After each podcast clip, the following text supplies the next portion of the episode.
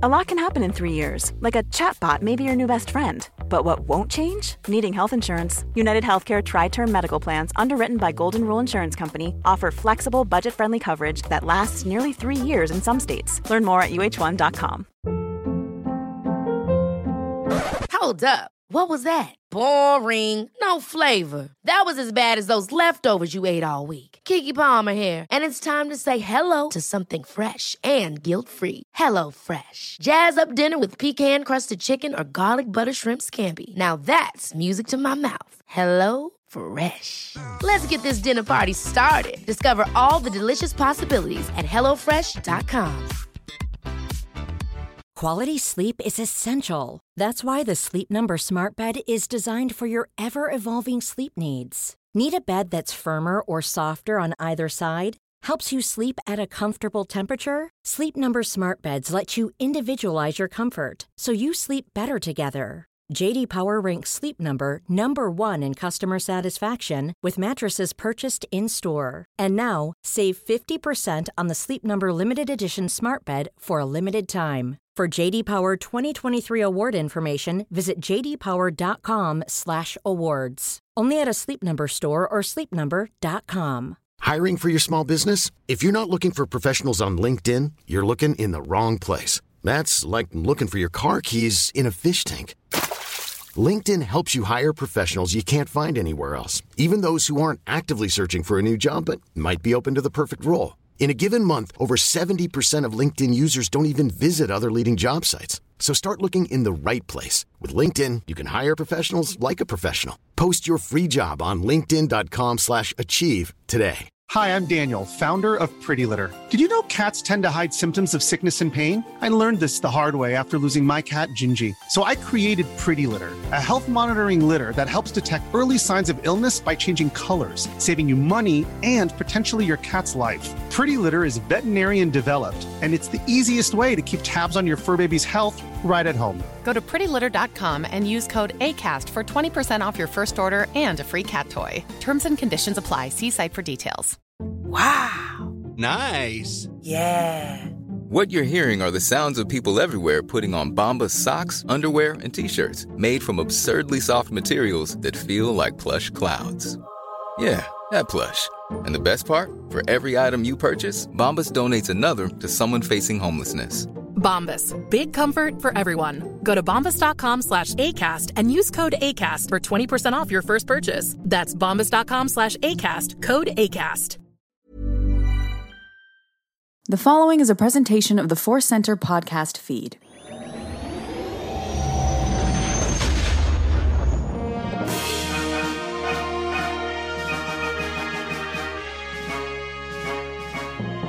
From the center of the galaxy, this is the Force Center podcast feed, which means, God, I hope, I'm Ken Napzok.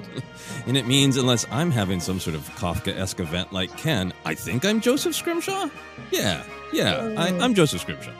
You are Joseph Scrimshaw, and maybe a fever dream some other time will make us think we're uh, some other podcasters. It's been a fun weekend, uh, busy life weekend. Uh, Joseph and I love coming to Force Center as uh, not just fun to hang out and talk to our Force Center friends, but just to crawl into that Force Center Star Wars bubble.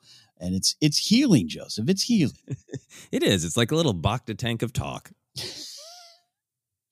Man, you just you just that's a tagline that now I'm gonna. It's like a little. I'm writing this. I'm Bacta tank of talk. Uh, that see, that's the center of the galaxy was a thing I said one of the first episodes, and I thought, well, I'll replace that later.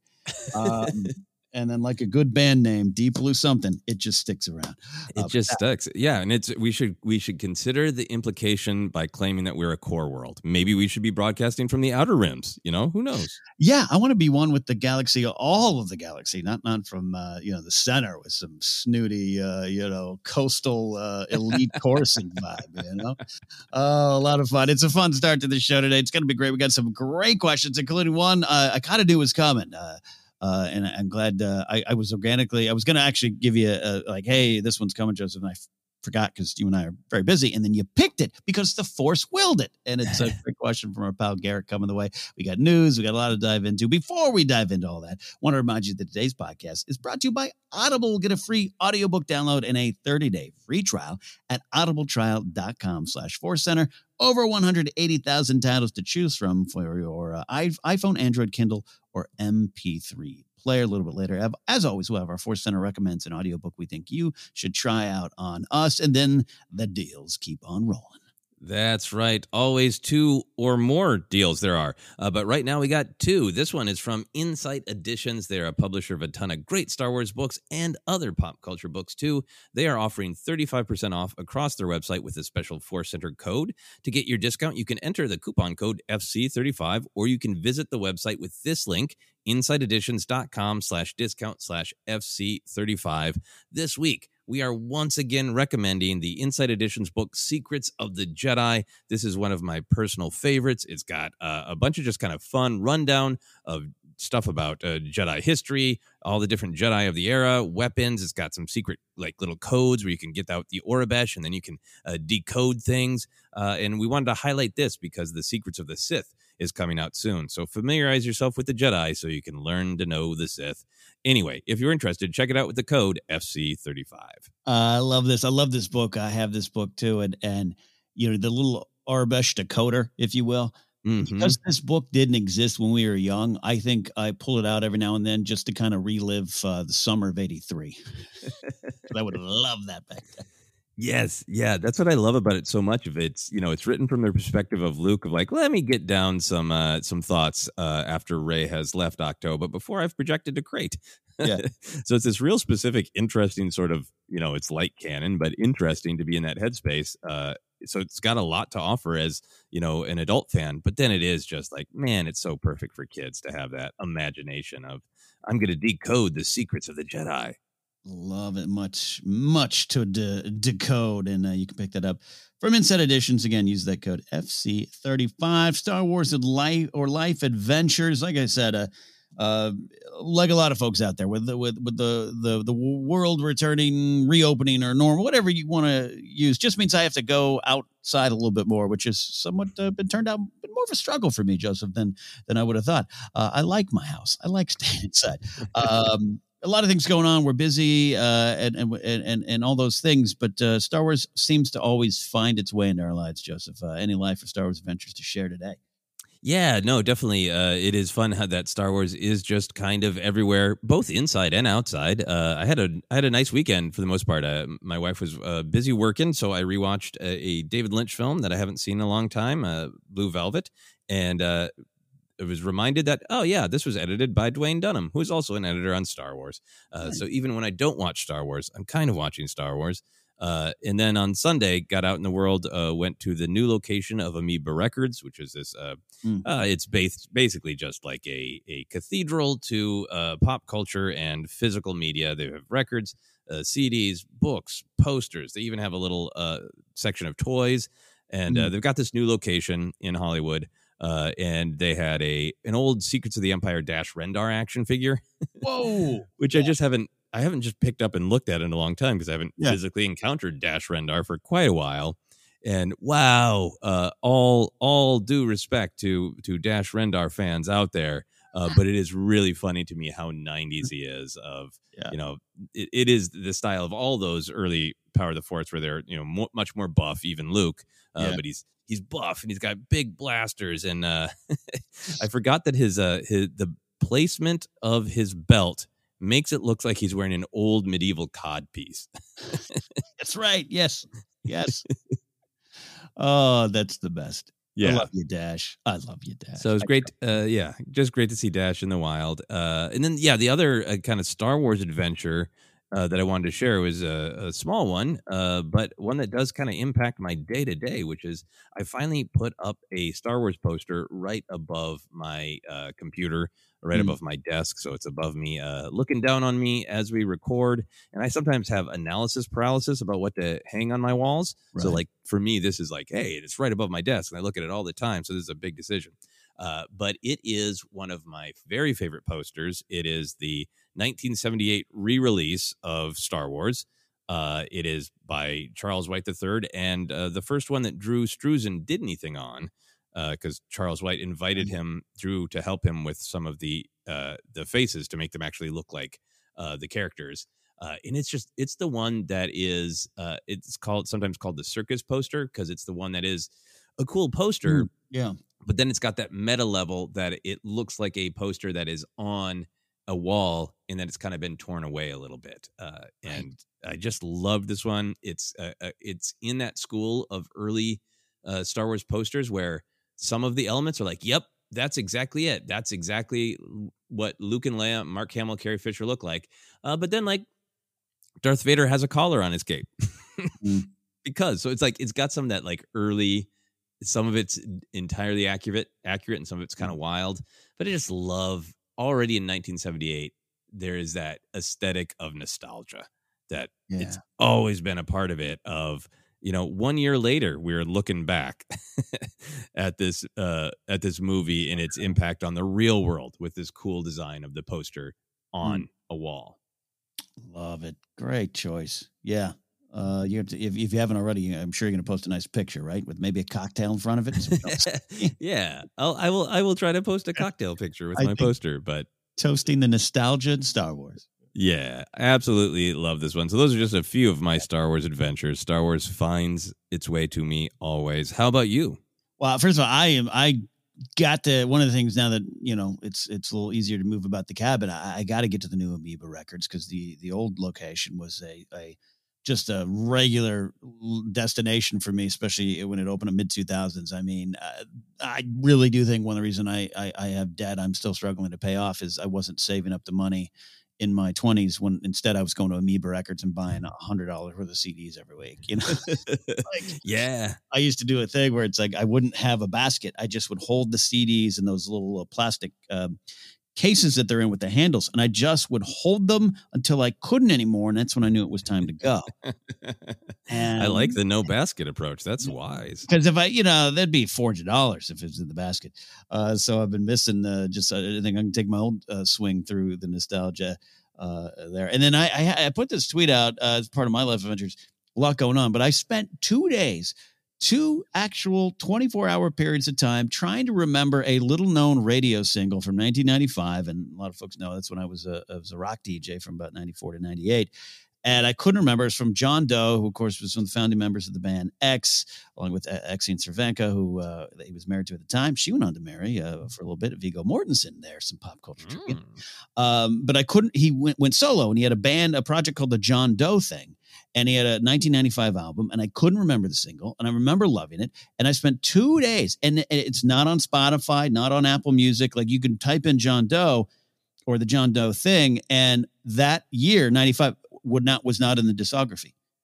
Like you hmm. I was so it was like this lost album, and I finally remembered it from an album called "Kissing So Hard." The single was called "Fallen Tears," and when I hit when, when I finally found Joseph, the the sigh of relief could be heard three counties. I was like, finally, and I tweeted about it, and it's a it's a very narrow focused, small demographic tweet. And I love when Pete, the retailer from Star Wars Minute, he'll like some of those very narrow focused pop culture tweets from me because I know he's we're all in that same era, and he's like, oh, probably like, yo, yeah, John Doe thing, great, great, thanks for the reminder. So that was part of my weekend. That's a great fun adventure. Uh, man, I know that feeling, and it, it can be kind of rare these days, right? When there is a fact that is not easily Googleable. Yeah. and it connects you back to that that uh, sense of like I'm sitting here in my home, but I'm also kind of being Indiana Jones, trying to uncover an old an old truth. Good, good weekend to be Indiana Jones, 40th anniversary of Raiders and uh, the James Mangold Wars on Twitter. Uh, yeah, and it's because I because I I say like a, the John Doe thing was the name of the band of the project, um, but I couldn't remember that. So I kept typing the John Doe experience. No, the John Doe trial, the John Doe, and nothing was coming up. And it was, and then I couldn't remember the album name. I couldn't, and I was 1995 radio single. You try to do the long paragraph Google search, nothing was coming up. And then finally, finally, some YouTube channel had something up, and I got it. And there you go. It's uh, it's uh, very much. I feel like I was searching for a wayfinder to Exegol. well, I'm glad you got to experience that uh, sigh of relief. That is uh, uh, yet another close to Star Wars adventure I had this weekend, I lost some some writing time on Saturday in the afternoon because like I'm going to sit down and write, and then I, just out of the blue because everybody's talking about uh, the great anniversary of Raiders of the Lost Ark, I was like, hey, can I stream Young Indiana Jones anywhere? And then I went down a whole rabbit hole of the whole history of that show.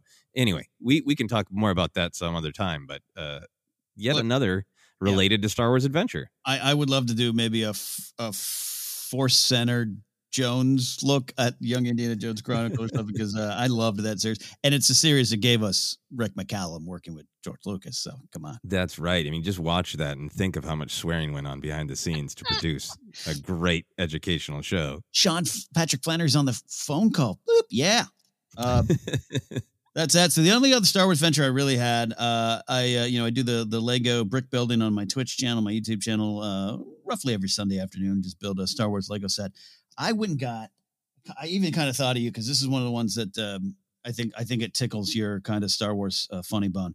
I, I love the micro fighters, which are the little Lego sets, usually about hundred pieces, and it's a Millennium Falcon, and Han sits on the top of it, right? Like, so I got one. It is the AT-AT versus Tauntaun micro fighter set. So you got Hoth Luke on a Tauntaun with saber and blaster, firing at a Walker with a a, a, a, a AT-AT driver sitting on the top of it.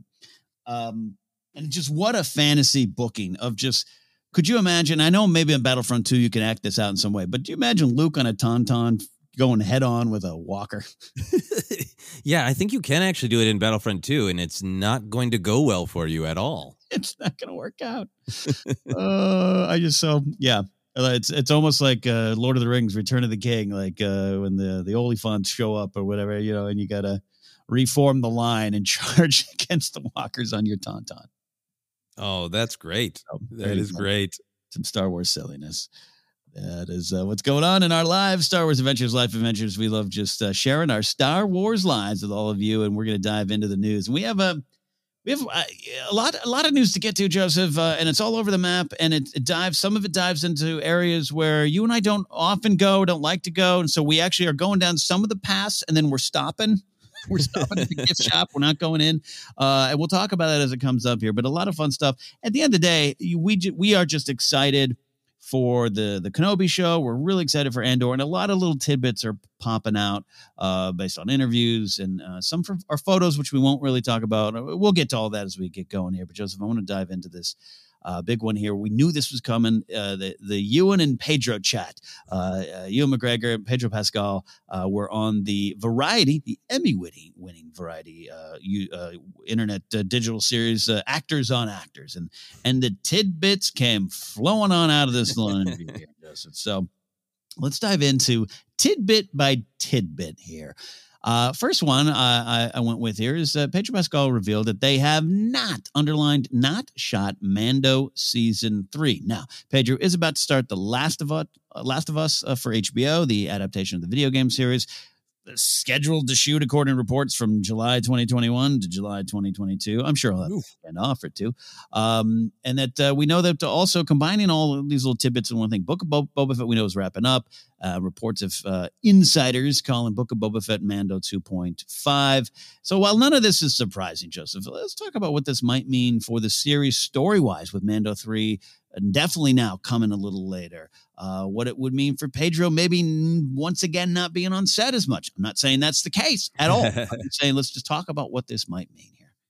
Yeah, I mean, I think that there's some really interesting stuff about what that might mean for Boba Fett, the Book of Boba Fett being Mando 2.5. And, you know, a little bit of delay on Mando season three is not a huge surprise to me because it really does feel like it is heading into this completely different story arc, right?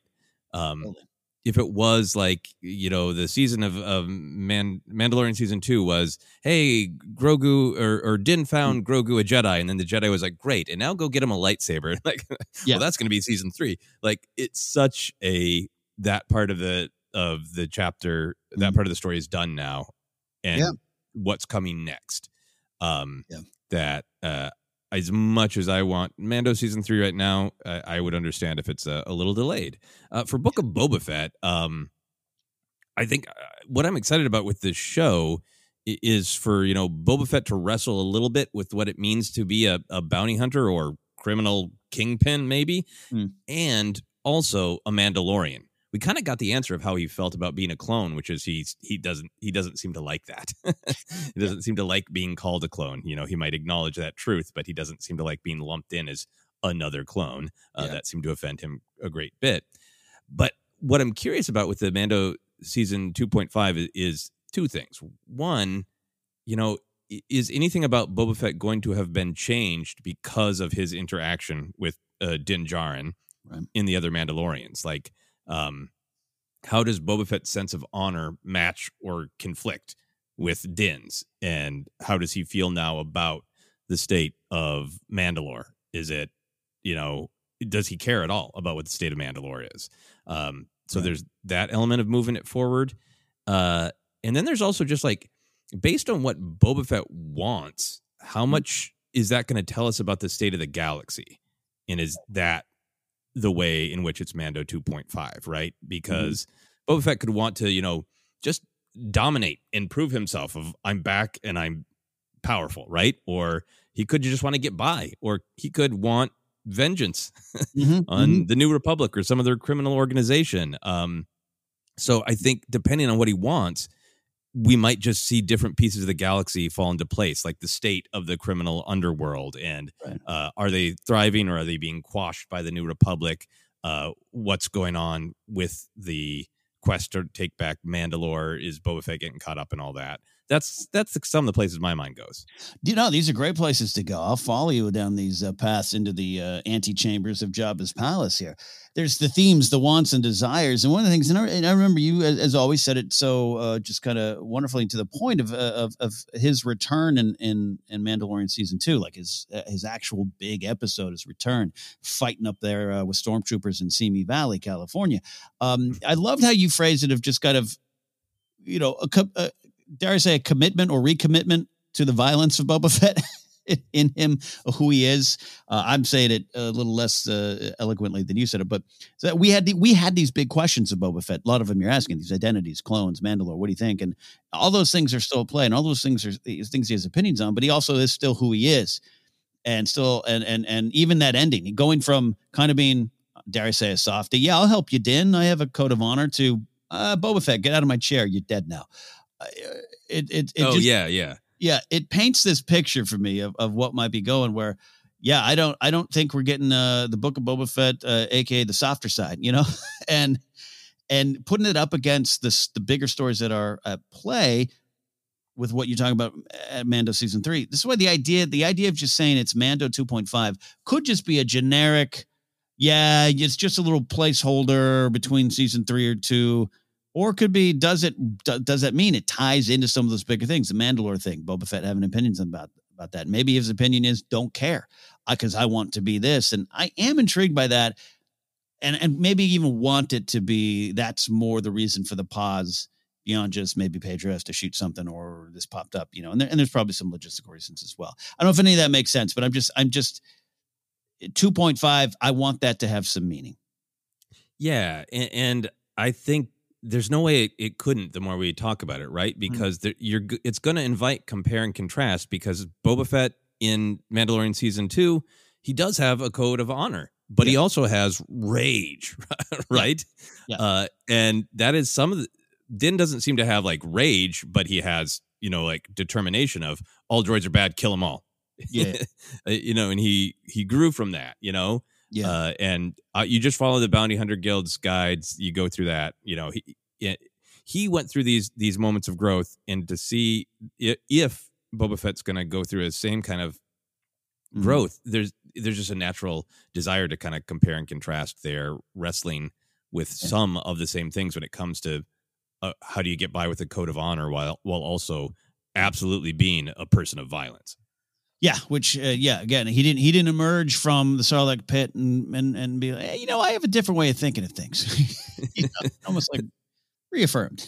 this break was good for me. It doesn't seem that way. No, and we, and we got another uh, thing we're going to talk about later, Yes. so I'll, I'll stop Yep. myself from going off on on Sarlacc thoughts. But yeah, I mean, he what is his code of honor? That's a question that we really ask about Din. It's a question I think we're going to really ask about Boba Fett in this, and it's the exact same timeline, and they know a lot of the same people. Yeah. so that makes sense to me. Yeah, yeah. The Book of Boba Fett. It's a series of thoughtful poems I wrote while uh, digesting in the Sarlacc pit and getting out.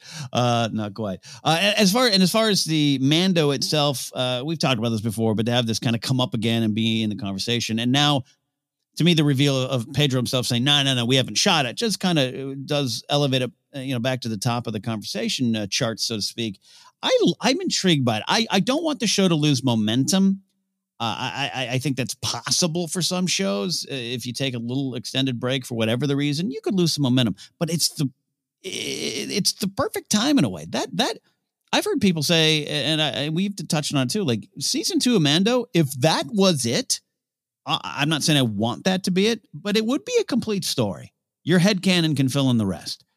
The Mandalorian yeah. stuff hang, hangs over it. The dark saber stuff hangs over it. I get that, but the story of Din and Grogu wraps up for me emotionally. Yeah, I mean, if it was a different story with the dark saber, I think I'd be like, I'm pretty satisfied. You know that Din, Din will find his his way. If uh, you know, if Bo-Katan had been like, "You're right, I don't need to get it back by fighting. Thanks, for, thanks for my dark saber," then it'd be like, "Okay, cool. Maybe we'll get the story someday of them taking back Mandalore." It's the dark saber that makes it not complete. Yeah, c- c- correct. And and and and so that's why it's a great time for me because when we reemerge, you know, who knows the passage of time that they might be playing with? Uh, is it five years? Is it a year, two year, whatever? Uh, I think we'll get some of that stuff resolved, or we'll be on the path to resolving that stuff. But it's just a good, it's a good time to kind of change the tone. And then we can check in with Grogu, and he can have his, uh, you know, adolescent teenager mustache while he's training with Luke or something like that. Maybe, maybe figure out a way to do that. Uh, I don't even know if I need that, but but but but now you can, and I think having a little time off it allows you to expand the story, change the story, and go off in a different direction. We've touched on some of this before, but again, the fact that we know that this is probably not the case, we're not getting this anytime soon, you know? Yep. Yep. So yeah, it sounds like it is not coming rolling immediately after uh Book of Boba Fett, which I'm fine with because we got Andor, we got Kenobi, and I can just look forward to kind of what is the new version of Mando now that he's got Dark Saber and not Grogu. yeah. Absolutely. And we're not done with the tidbits. You said uh, Kenobi, the magic words. Ewan McGregor uh, in the interview pointed out uh, that how just how excited he was. And I will say, I don't know, light spoilers. If you didn't want to, you don't want any details, this might be the point to, to, to pause and, and, come back later. We understand. Uh, but uh, Ewan McGregor pointed out how excited he was to shoot with stormtroopers because he'd only previously worked with clones. In fact, he had to ask someone on the set, "Have I worked with stormtroopers before?" No, it's only clones, right? Yeah, okay, good. Uh, and then also uh, talked about uh, working with a quote little Jawa. Again, I wouldn't call any of this surprising, particularly the Jawa being on Tatooine, all those kind of things. Unless it's an off-world Jawa, who knows? Joseph, what is uh, our reaction to this not surprising but fun revelation, including the joy of Ewan? Yeah, yeah. I mean, I, I think just uh, taking a quick step back, I watched uh, this uh, this whole thing, the whole mm-hmm. interview, mm-hmm. not just the Star Wars tidbits, and obviously, uh, newsflash: Ewan McGregor and uh, Pedro Pascal are very charming. Uh, mm-hmm. but this was just a great, fun conversation. It was really fun uh, to see them wrestle with uh, what they could and couldn't say, yeah. and bond over how difficult it is to not uh, share spoilers, uh, yeah. and for them to really kind of tiptoe, and also just like that kind of they are they are performers doing a job. They're fans of star wars but they aren't star wars podcasters. They aren't star wars trivia hounds yeah. you know and always seeing that like i love that moment where you know it's like oh, i saw a stormtrooper and it made me feel like i was six years old. And then it's like i did, I, did, I haven't been with stormtroopers before have i? And then right there were no there was no actual clone armor right? That was all yeah. the clones in the movies are cgi right? Yeah, so yeah. so that's another thing that maybe he remembers maybe he doesn't because he is an actor and he did this years and years ago that he probably never stood next to a person dressed in full clone armor. Yeah, oh, that yeah, that's even an additional point, and, and he does, and we're to talk a little bit about the green screen and blue screen of it all. But like, look, everyone's making fun of Gwyneth Paltrow. Well, everyone's been making fun of Gwyneth Paltrow for a lot of reasons for a few years. But the, the whole thing when she was like on Favreau's cooking show and was like, "I was in that Spider-Man movie," and he was like, "Yeah," and we all made fun of her. Just like something, I don't know. You're there shooting. There's a lot going on. you don't go back and sit and watch Attack the Clones. I love that you had to be like, I wasn't quite sure, but I'm pretty excited. My heart's telling me the truth here. Yeah, yeah, and, and I mean, in to, to your question uh, about these specific revelations, I, yeah. you know, yeah, encountering stormtroopers and uh, and having a scene with a little Jawa, like he says, is uh, very mm. charming.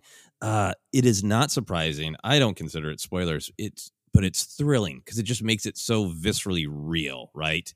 That idea of uh just imagining well what's the scene what's what's obi is is this uh uh, obi-wan bartering with the jawa is this what's going on is he having a cocktail at a bar with the jawa what's going on Yeah. um jawa totally predictable uh that there'd be a scene with the jawa the stormtroopers i think are even more thrilling to me Yeah. um, yeah. because obviously stormtroopers can be on Tatooine, Mm. uh, but if it's not on Tatooine, you know, we've already got the confirmation that it's a rematch with Vader. That to me sounds like, yeah, Obi Wan is most likely going to leave Tatooine. Yeah. But just even the way Ewan phrased it, of you know, I had to walk by these stormtroopers. This idea of seeing Obi Wan out in the galaxy, Mhm. you know, maybe on a star destroyer, or maybe just on a different planet, and there's some stormtroopers on the corner, and he just needs to walk by. Ah, that's so thrilling to me. Oh yeah, you, you know you want him to do a little bit of a sound trick again and uh, make it immediately. Well, I'm good with it being a callback to New Hope, uh, for me at least. But yeah, no, I know what you mean. It, confirmation at least or something. You know, this is one of the ones I, you know, it's from his mouth. Even even in in an interview, like you said, he's like, eh, you know, I'm paraphrasing, but like I think I can say this. This is not a surprise based on the era of the story. Stormtrooper. Yeah. Um, yeah, it's just was a little excitement. So one one of the reasons we want to cover it uh, today is just like it's I, we're so excited for the series. No secret, it, it, our hearts on our sleeves for the series. But um, yeah, just the little tiny moments to be able to just uh, uh, twenty years ago, uh, technical as Phantom I would never, never have imagined this. Yeah, Uh, right. Here we that it is a dream come true, and, and it did make me think. Uh, you know, yeah, they the make a noise uh, to make the stormtroopers look the other way, sneak past them. Great, great. Uh, that'd be fine. That's a good Obi wan technique. Maybe this is a sneaking scene. Uh, but then there's this part of me is like, uh, I don't know if this would be too uh on the nose or how fans would feel about it, but it suddenly occurred to me that we could actually see a scene where Obi Wan does personally witness stormtroopers being shockingly precise Yeah. to justify his line to Luke in A New Hope of only st- Imperial stormtroopers are that precise. ah, well, 43 years later, 42 years, 44 years later, whatever it is, we finally get the line confirmed. That'd be great. Yeah. Yeah. I'm mostly joking. That would probably be a little too on the nose, but who knows? Star Wars sometimes uh, does that. Hey, it sometimes it does. Uh, going on, this is uh this is a tidbit that I, I wanted to pull out here. Uh, you and Pedro shared notes on working with uh, practical Yodas, is what I'm calling it, because you know, again, we don't know really what to call that species, but working with practical Yodas and Grogu's, and Ian, uh, Ewan, excuse me, uh, not Ian McKellen, uh, uh, Ewan McGregor was once again. I'm this is these are my words. Once again, not a fan of of digitized Yoda green screens and blue screens. He's he said this a lot while not slagging the film, so to speak, uh, the prequels I'm talking about, but just talking about what he lost and how he did work with the puppet early on, how amazing that was, and the story of of everyone calls cut and Yoda dies slowly in front of him. Because all, yeah, it's all the puppeteers stop and Yoda just slumps Yeah. over. That is very visceral and Yeah. funny and disturbing. And then Pedro, of course, talks about working with uh, the little uh, the little puppet with the green fuzz on its hair, and we all uh, the world was a fan of Grogu, and the world is a fan of of what they were able, to do, and you know, with a different kind of technology. It's not Frank Oz and a, and a Muppet team behind it, which uh, is so impressive. And, and Last Jedi, we we love uh, having Yoda back in that way. But I want to talk about it, just particularly as as prequel fans, Joseph, about how do we react to this kind of news of these films we love, but you know, as, as groundbreaking as some of the technology was, some of it doesn't eh, hold up, and maybe didn't even hold up then. Uh, let's talk computer Yoda and Ewan, Ewan in this uh, uh, part of the conversation. Yeah, I mean, I think I always uh, Ewan McGregor has been shockingly consistent on this and Mhm. uh, over the years, and I think always he always talks about his personal experience, right? Yeah. He always says it was harder for me as an actor when there was nothing but green and blue. It was harder for me when Yoda wasn't physically there and I had to imagine Yoda. And I think that's great that he's he's talking about it from his perspective. And I, I think that's just kind of a healthy thing for us as fans to appreciate that Yeah. an actor's perspective making something Mm. isn't necessarily a commentary on the quality of the thing ultimately or in particular of our responses you know Yeah. uh even if Ewan McGregor has has a had a hard time Mm. with all of the the CGI um as a fan I still think he did a great job despite his concerns. So that's what's important to me. Um, that I Yeah. enjoy his performance, even if he struggled to get there. it's it's not unlike hearing all the stuff back at Last Jedi, Mark Hamill, or even um, Boyega speaking on his experiences and and how you can, in my mind, separate the two. Of like, let's listen to Boyega's experiences and thoughts on what he experienced in this film, and, and maybe even thoughts he has about the role, versus uh, what's also on the screen, like you say, is, is still powerful to many and powerful to us. Yeah, it it it, it does have. It, it's weird. I have a re- weird reaction to it in that way, where I'm just like, oh man, I don't know. I, I wish he had uh, more fun making the prequels or something. But and and and he clearly he's he's coming back to Star Wars with great excitement, both feet in, and has been ready to do this for years. So the excitement was there. The mem- the memories are there. Um, and I don't disagree with anything he's saying. I, I I don't think you could have a puppet Yoda fight Dooku. Uh, Very different fight. very different fight. Uh, and I totally, I'm behind Lucas on taking these big swings with technology. That's what he, that's probably why he came back was like, this is intriguing. I can tell a story like this. Let's do it. Um, eh, but to, but to see also where we are and where we're at and, and the volume I've had, uh, I, you know, been on record. Sometimes it doesn't grab me, look as good as I, I want it to be. But I also, I acknowledge that we are in, you know, year one of the volume. And I know it's a couple years now, but you see, you know, two seasons of Mando is what we got. It's only going to get better. I still want movies to be shot on location, and I'm looking. I'm looking forward to Andor for being probably not on the volume at all or as much.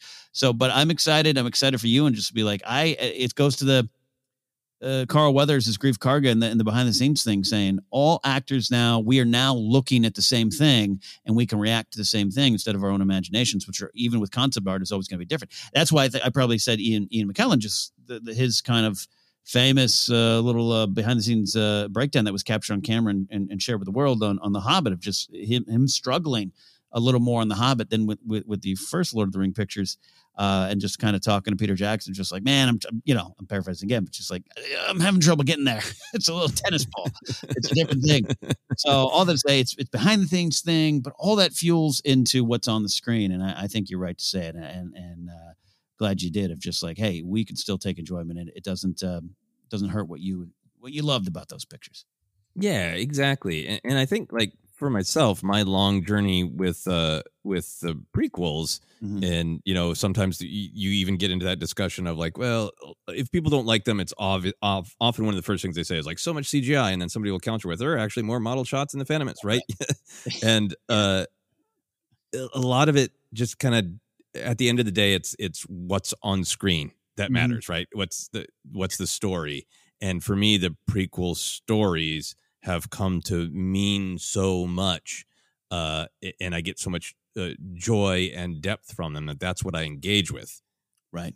Then at the same time, my own experience as a, a- actor, uh, writer, director, I totally get where these actors are coming from. Right. That uh, you know, there there's so much that goes into performing, and it really gets into uh, like the real life version of uh, crude matter versus luminous beings, right? Mhm, mhm. Um, y- you can absolutely imagine just what's there, but you know, you put on a costume and it does something to your body, even if you're on a stage and you know there are humans watching you.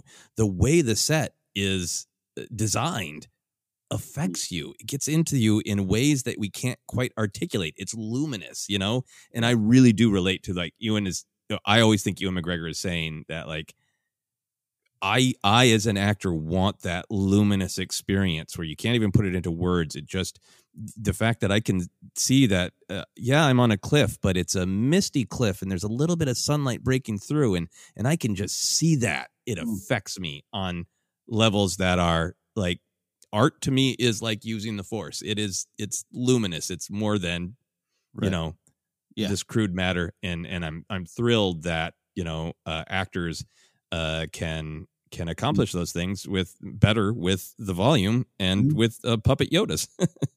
Yeah, and I I love that Star Wars is once again and probably always and forever at the center of conversations around technological advancements in filmmaking. It's just kind of part of the tradition. It is. I love it. And all this to say, I I I- want to discuss it because uh, just it's it's all the things discussed, but just hearing you and kind of be like, ah, man, we were on blue screens. Uh, I, I just all of it feeds into the excitement for what's coming and you and Yes. excitement for what's coming. It means a lot to me as a Star Wars fan. Uh, moving on here, a little bit more. Uh, check out the interview if you guys haven't already. Uh, anything else from the interview um, you want to talk about? Oh, because I want you. Ewan was very excited about working with Deborah Chow. That got me more excited. Pedro, I love him just struggling to keep the secrets and how he admitted he's like, you don't tell me anything. I'll I'll say it, but I, I kept Grogu because I knew it was important to.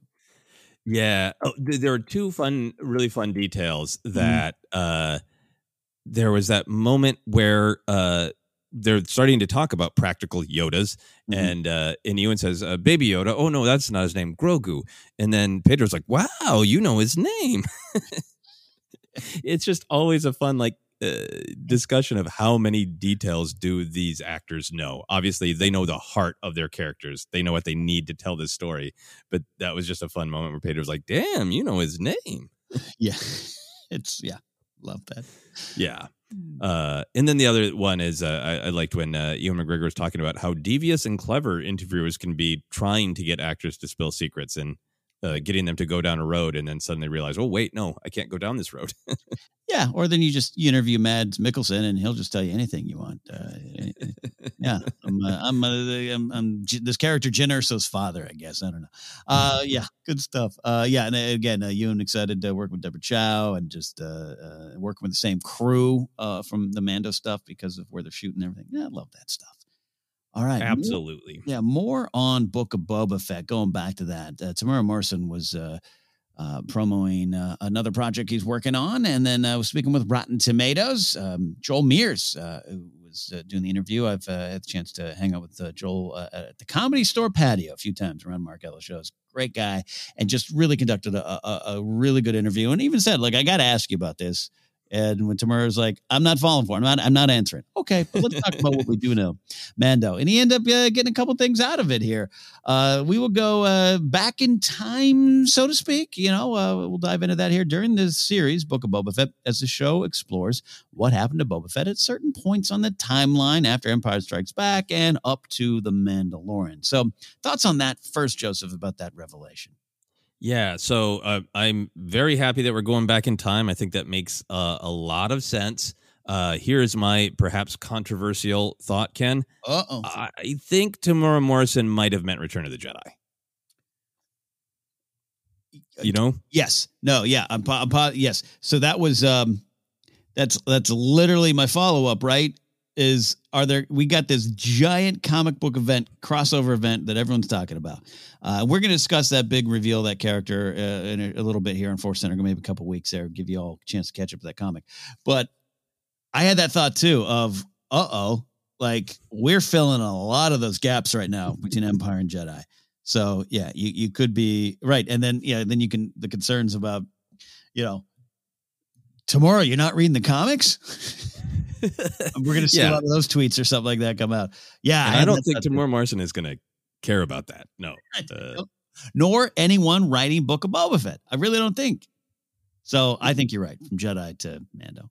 yeah, I mean, I just, I just think that, yeah, I mean, Maybe. Lucasfilm just, you know, uh, announced and is is the first episodes are out. The that whole War of the Bounty Hunters and all of these comics are very much about that time period, and it seems important to not Boba Fett is in them. Stuff Yeah. that's important to Boba Fett is happening, right?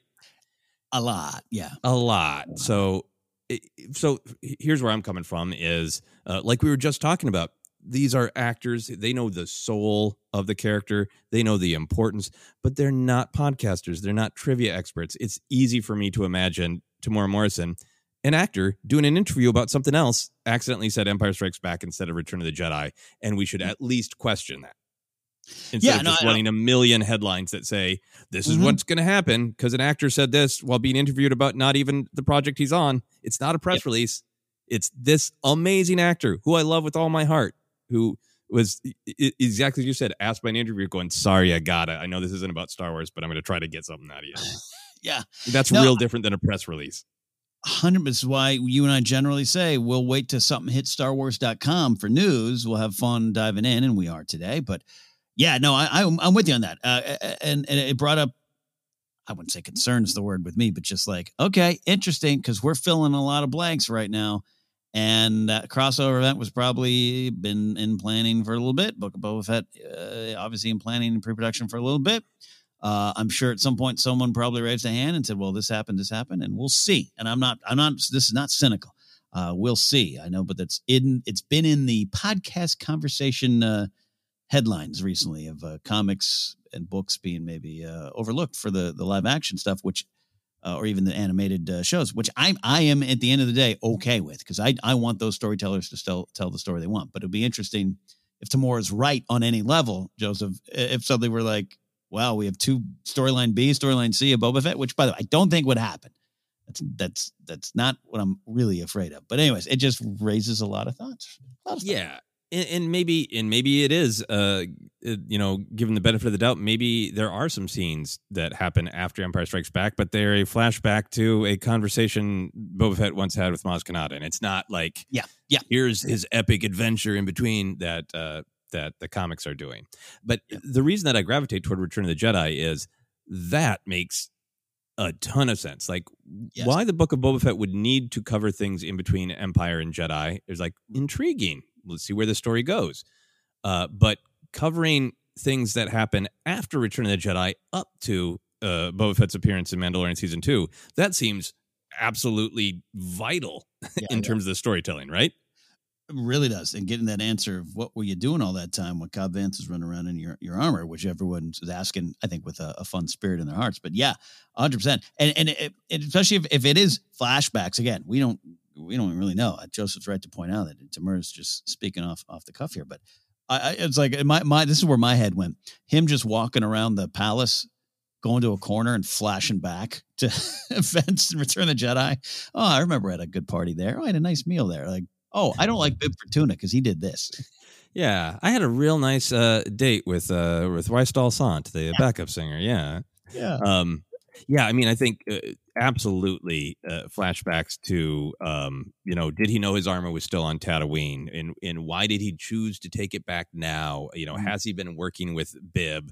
Uh, what does he want out of sitting on that throne going forward, and how is that informed by by what he did? Has he has he just been on Tatooine, kind of mm-hmm. stranded this whole time? All those things are kind of vital to understand where he's coming from.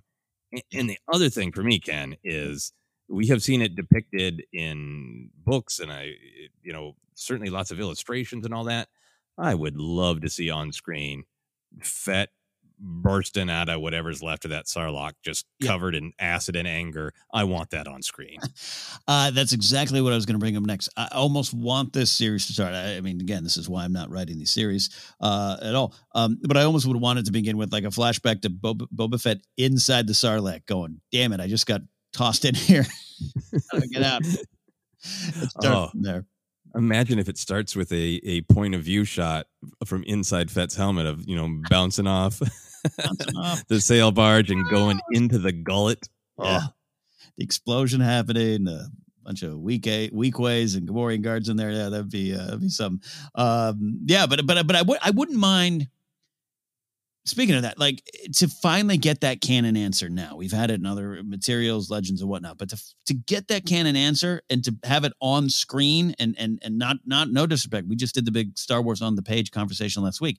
No disrespect to the comics, but not having that in the comics, but having that on screen, uh, live action, especially with what they're the way they're able to shoot these shows now. I, I I'd be excited to actually finally get that answer. Just here's how it happened.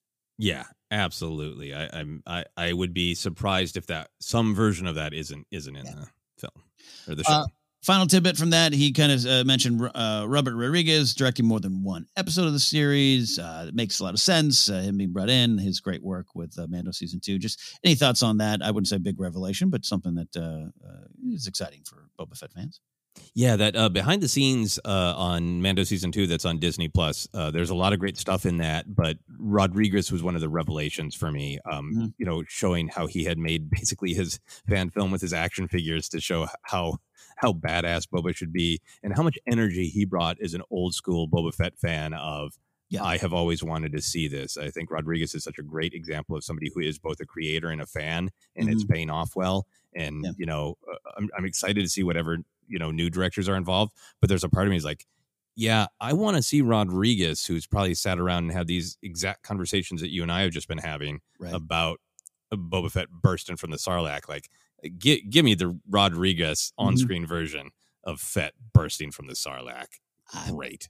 I'm absolutely there for it. And yeah, uh, Robert Rodriguez, uh, someone, yeah, back, uh, you and I are same age group, Joseph, just like him burst on on the scene with El Mariachi and Desperado and everything when I was actually studying film and stuff back in the day. Like he's always been up there. I've always been a fan in a way. I, you know, again, saw Spy Kids in the theater, but he just has really uh, risen in the ranks, just the behind the scenes stuff, the shooting with the kids, even on uh, uh, Jon Favreau's show, cooking the cauliflower crust pizzas and making five of them for Guillermo del Toro. I just really love uh, the energy he brings, and I'm I'm more and more excited for this. Again, I you know I've said, said before, and I was saying, yeah, Boba Fett doesn't uh, doesn't always grab me. He has and hasn't over the over the last uh, few decades of being a Star Wars fan. I, I think I'm more excited uh, than ever for just some of these big Boba Fett uh, answers, more questions, and and just information and entertainment. It's going to be fun. Yeah, I, I continue to be thrilled uh, by his appearance because it's given me everything I want. It is absolutely like the thrill and fun of this uh, badass bounty hunter in this incredibly cool armor, being an amazing fighter. And then it's also just really diving into all the different threads of his character and building depth. It is, you know, Yeah. y- you get to have your Boba Fett cake and eat it too. And I'm excited for that. And not to mention a, a big old side serving fifth course actually of the meal with Fennec Shand being there as well, who's a, Yeah. more and more people are just really loving. So uh, we'll update you there on that final one of the day. Final thing here. This comes with I'll, I'll put a, a- a rumor spoiler alert. Awooga, awooga, awooga. This is about Andor. Uh, this a lot of rumors flying out. Some some were touching, some were not. And and and Joseph and I just kind of and, and correct me if I'm wrong, Joseph. We just we try not to go for set leak photos. We try not to go for anyone hiding in a parking structure or bushes, uh, getting shots. Um, so we're we're we're skipping some of those ones today. Yeah, I, I think that for me there is uh hey, I love it. My my favorite news to discuss is news that has been announced by Lucasfilm. Uh but then like hey, an actor says something intriguing or an actor slips, fair enough. Uh, and then uh, I, I wrestle with uh someone is actively out there trying to get information that the storytellers are trying uh to keep hidden so that they can tell the story they want to. I, I kind of wrestle with that. Uh, so that's my uh, a reminder of my two cents on on some of those photos. Yeah, and if, look, every once in a while, one sneaks through, and there's a couple this past week that I saw, uh, whether I wanted to or not, I saw them and got me excited, and and that's part of the fun. I get it, but I, I'm with you too. The Grogu things, glad that was kept secret. Uh, I'm still bitter that I saw Danny, uh, Daenerys Targaryen, and Jon Snow meet uh, first on a leaked set photo from season seven. Still bitter about that one. Uh, but also, there's the humor side. You and I were talking off air. Remember, mm, I don't know, 2014 range, where we saw that set photo of Adam Driver in a X-wing uh, pilot costume. okay. Don't know what happened there.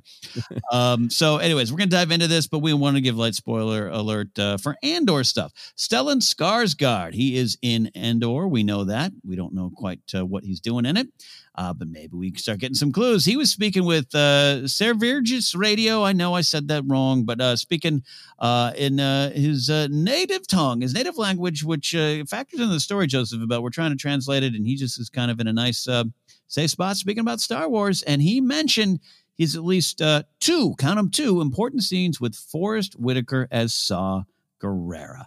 Something we've talked about before, something we've wanted before, something we've speculated about before. So, uh, again, is this a confirmation? Does was he on set with someone else and someone he thought it was Forrest Whitaker? I don't know.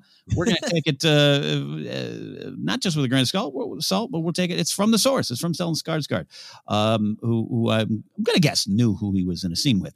Um, so let's start there, Joseph. Uh, what do you think about this news? Oh man, uh, uh, a just really fun that we're we're translating uh, interviews into back into English to, to get our sweet sweet Star Wars info. Uh, very fun, uh, and with uh, with actors who are like, "What? I can't say that. What? Huh? What?" Yeah. Uh, anyway, uh, this is thrilling news, right? This is Yeah. great. Uh, you and I are both huge fans of Saw Gerrera, so I, I think it's just absolutely great that he's back. Love that he's back. I, I just have just become such a fan of this character, and I love the starting board. Clone Clone Wars season five stuff. Him and Steela Gerrera, like it's powerful stuff. It's some of the best stuff on Clone Wars. I can't wait to you and I get it on the Clone Wars report. I I'd love Forrest Whitaker in that role. I love him coming back for Rebels. Uh, I love uh, we got him uh, back uh, the, the character back in, in Bad Batch for at least a bit. Love him in Fallen Order. I just love the character. But the reason I love it is is it, it's it's a Lucas kind of created and handpicked character, right? Uh, and, and it, it, has a lot of Lucas in him. But the questions he asks, there's there's even recently Gary Whitta was who who wrote some of the Rebels episodes with him was tweeting out some quotes from Gerrera, which are intriguing. They're tantalizing. They're they're juicy. Talking to Mon Mothma, the Empire considers all of us criminals. At least I act like one. And a lot of people are like, yeah, yeah, which I am like, yeah, yeah. But then I can't ignore that he also rocket launched kids to death. You know, yep. and, and and what I just love, he represents so much. Even in Fallen Order, his stuff in Fallen Order. If you play that level, it's great to have him there. His his partisans, the people around him, are already kind of like, I don't know what Saw's doing. And I'm not saying to me, it's not a right or wrong. It's just like I love that he's there to ask these questions, and I I, I kind of felt we needed him for Andor, and I, I love that we might be getting that. Yeah, I think the fact that he is a a Lucas character, right, mm-hmm. is uh there's definitely this interest from uh Lucas. I think uh, uh, starting with like the that Clone Wars era, and you know he was developed for that other live action show that didn't happen. Uh, but there's like this focus to dive deeper and and wrestle with some of the muddier uh, moral issues of Star Wars in general, of the Jedi, of war, of everything, right? Right. And so he becomes this really needed character. I think that's why people keep wanting to bring him back in because he's got this great perspective that we want to agree with him that he's this one character who has total clarity that this fight is worth having and, in fact, must happen. There's mm-hmm. no question. There's no wringing of hands. The Empire is evil and they must be brought down. Uh, but then he also continually offers this. Uh, but I'm willing. How far are we willing to go in that fight? You know, how we fight the battle matters. So he becomes this reflection of lots of Jedi thoughts of, mm-hmm. you know, at times Jedi really accept violence, but it's also very important to them to ask, you know what kind of violence or how is the violence happening and why is the violence happening uh, he, he's communicating to this conversation about the clone wars that you know were, were the jedi kind of half in half out did they not go far enough to end the war he right. is this great reflection of anakin uh, in lots of ways you know mm-hmm. mm-hmm. physically you know losing you know uh, being covered in the scars of war both emotional and physical and this idea that you can lose your soul while you're fighting, even if you're fighting for something good and pure. Right. It's yeah. just just he he is a fascinating character by himself, and then he's an entryway into looking at the morality of every other character around him.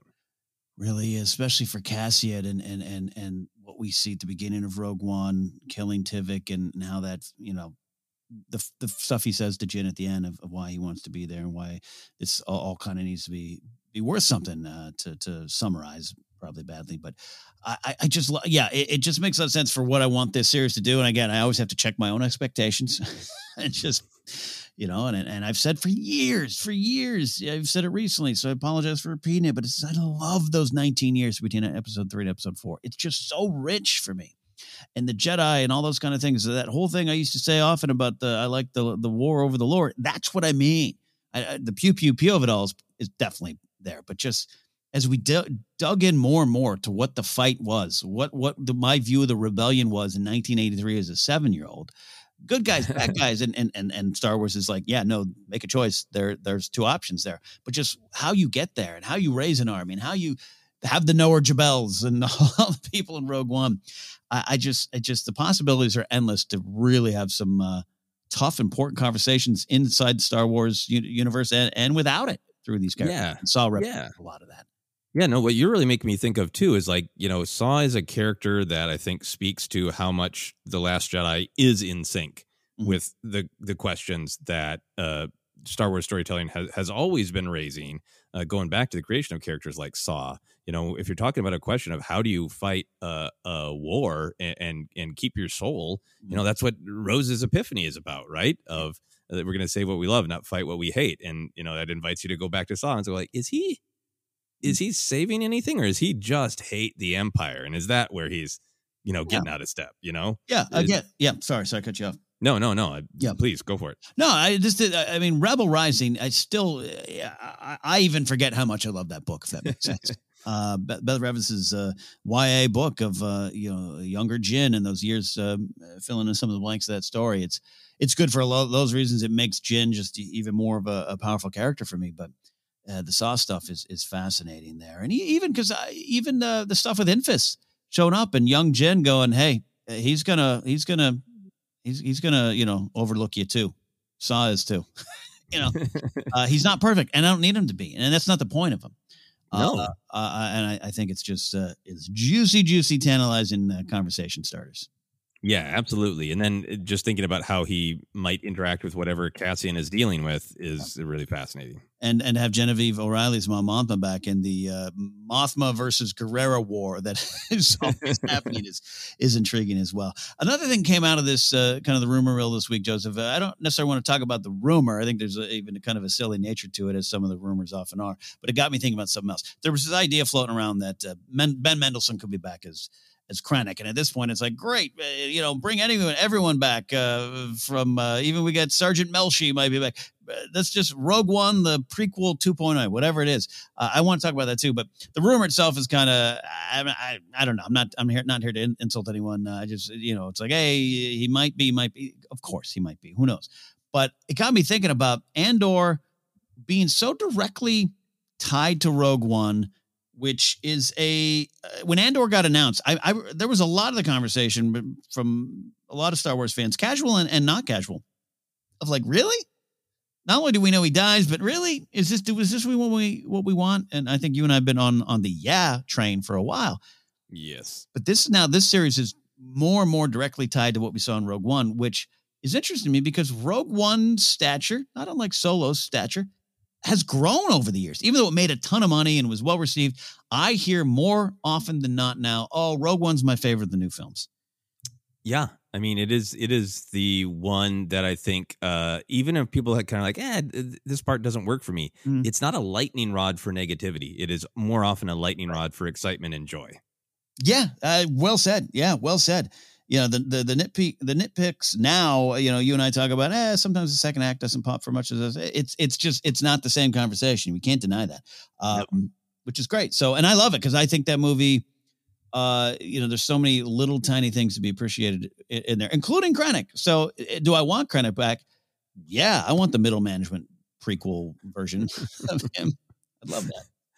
Yeah, absolutely. Uh, sure, Uh, bring Krennic back. That's great by me. Uh, let Ben Mendelsohn uh, have an, another uh, bad business meeting with Darth Vader. I'd be thrilled.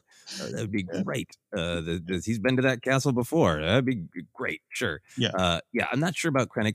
I'm not at all concerned about it being too much of a prequel to Rogue One. I think it Mm. should be. To me, Yeah. uh, what has always been exciting about Andor is Rogue One tells this tip of the iceberg story Mm. about Cassian Andor of for years I have had to do things that I feel bad about in service of this greater cause and the things that I've done like shooting Tivik have been eating at me and building and building and my response is to make sure that it was all worth it uh, by backing Jyn and going to Scarif.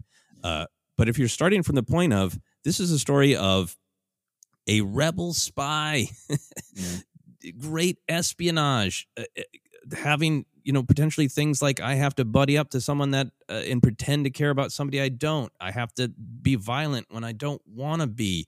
All that stuff is incredibly emotionally compelling, and in order to tell that emotionally compelling story, yeah, you he's going to be dealing with the machinery that we're familiar with from Rogue One. He's a part of uh, the Rebel Alliance.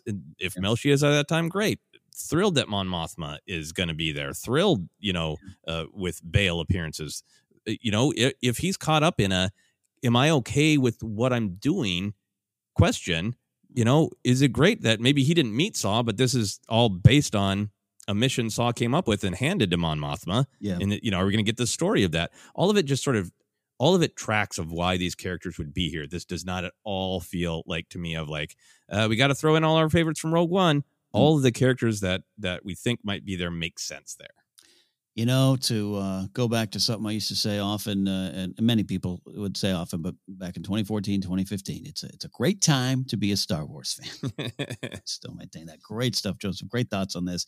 I am, uh, I, uh, I, I, I, there's no need to rank anything, but I am really excited for Andor.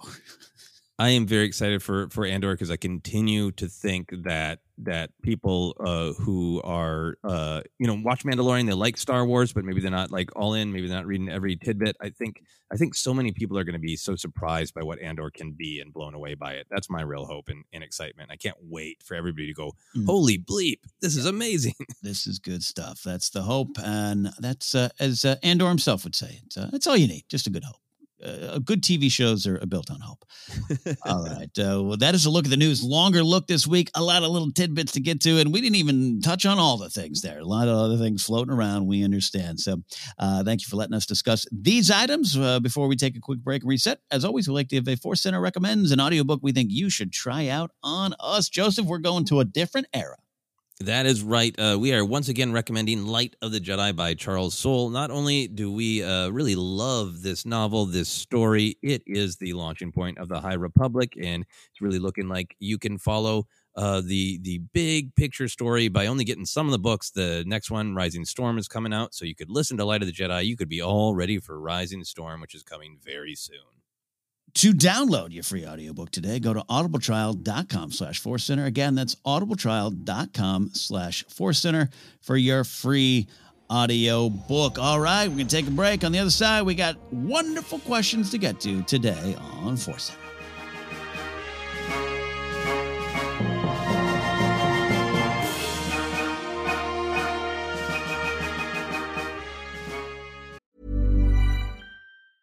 A lot can happen in the next three years. Like a chatbot may be your new best friend. But what won't change? Needing health insurance. United Healthcare Tri Term Medical Plans are available for these changing times. Underwritten by Golden Rule Insurance Company, they offer budget friendly, flexible coverage for people who are in between jobs or missed open enrollment. The plans last nearly three years in some states, with access to a nationwide network of doctors and hospitals. So, for whatever tomorrow brings, United Healthcare Tri Term Medical Plans may be for you. Learn more at uh1.com. Many of us have those stubborn pounds that seem impossible to lose, no matter how good we eat or how hard we work out. My solution is PlushCare PlushCare is a leading telehealth provider with doctors who are there for you day and night to partner with you in your weight loss journey. They can prescribe FDA-approved weight loss medications like Wegovy and Zepbound for those who qualify. Plus, they accept most insurance plans. To get started, visit plushcare.com slash weight loss. That's plushcare.com slash weight loss. Ever catch yourself eating the same flavorless dinner three days in a row? Dreaming of something better? Well, HelloFresh is your guilt-free dream come true, baby. It's me, Keke Palmer. Let's wake up those taste buds with hot, juicy pecan-crusted chicken or garlic butter shrimp scampi. Mm. Hello Fresh. Stop dreaming of all the delicious possibilities and dig in at HelloFresh.com. Let's get this dinner party started. Hi, I'm Daniel, founder of Pretty Litter. Cats and cat owners deserve better than any old fashioned litter. That's why I teamed up with scientists and veterinarians to create Pretty Litter. Its innovative crystal formula has superior odor control and weighs up to 80% less than clay litter. Pretty Litter even monitors health by changing colors to help detect early signs of potential illness. It's the world's smartest kitty litter. Go to prettylitter.com and use code ACAST for 20% off your first order and a free cat toy. Terms and conditions apply. See site for details.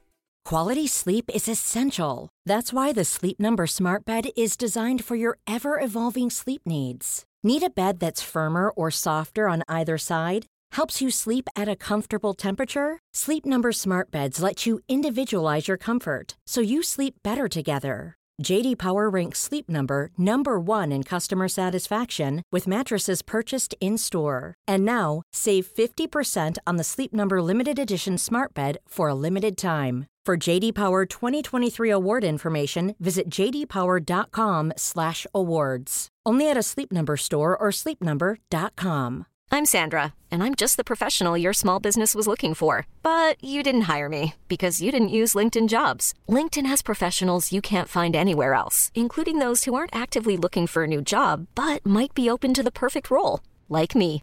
In a given month, over 70% of LinkedIn users don't visit other leading job sites. So if you're not looking on LinkedIn, you'll miss out on great candidates like Sandra. Start hiring professionals like a professional. Post your free job on linkedin.com/achieve slash achieve today.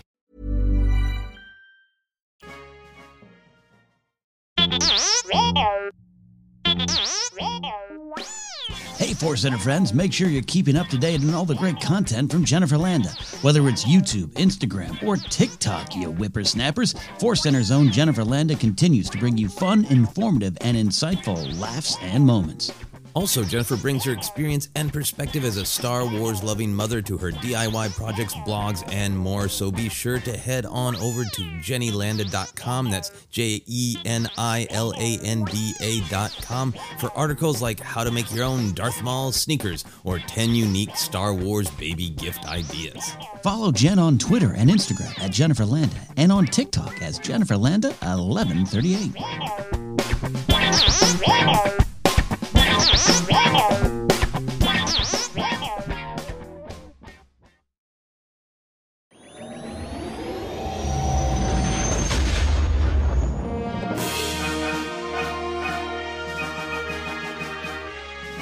Welcome back to Force Center, the 331st edition of the Big Show, the main show, the superstar destroyer of our fleet, a Bacta tank of talk.